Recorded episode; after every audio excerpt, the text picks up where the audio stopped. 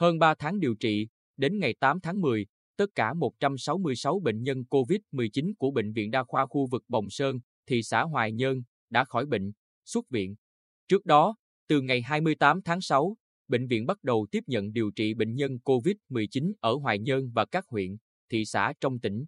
Để điều trị tốt bệnh nhân COVID-19, bệnh viện đã chủ động xây dựng kế hoạch theo nhiều cấp độ khác nhau, triển khai khu điều trị cách ly cho bệnh nhân nhiễm COVID-19.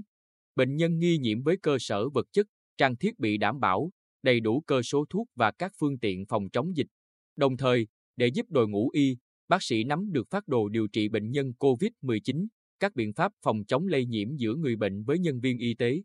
Bệnh viện đã tổ chức 18 lớp tập huấn kiểm soát nhiễm khuẩn, chăm sóc bệnh nhân COVID-19 cho 100% cán bộ, nhân viên, y, bác sĩ công tác tại bệnh viện. Ngoài công tác điều trị bệnh nhân COVID-19 tại bệnh viện cũng đã tham gia hỗ trợ công tác phòng chống dịch tại tỉnh Bình Dương, thành phố Hồ Chí Minh, hỗ trợ công tác lấy mẫu xét nghiệm, chăm sóc, điều trị bệnh nhân COVID-19, tiêm vaccine tại các địa phương Hoài Nhơn, Hoài Ân, Phù Cát và thành phố Quy Nhơn với tổng 13 đợt hỗ trợ với 99 lượt người tham gia.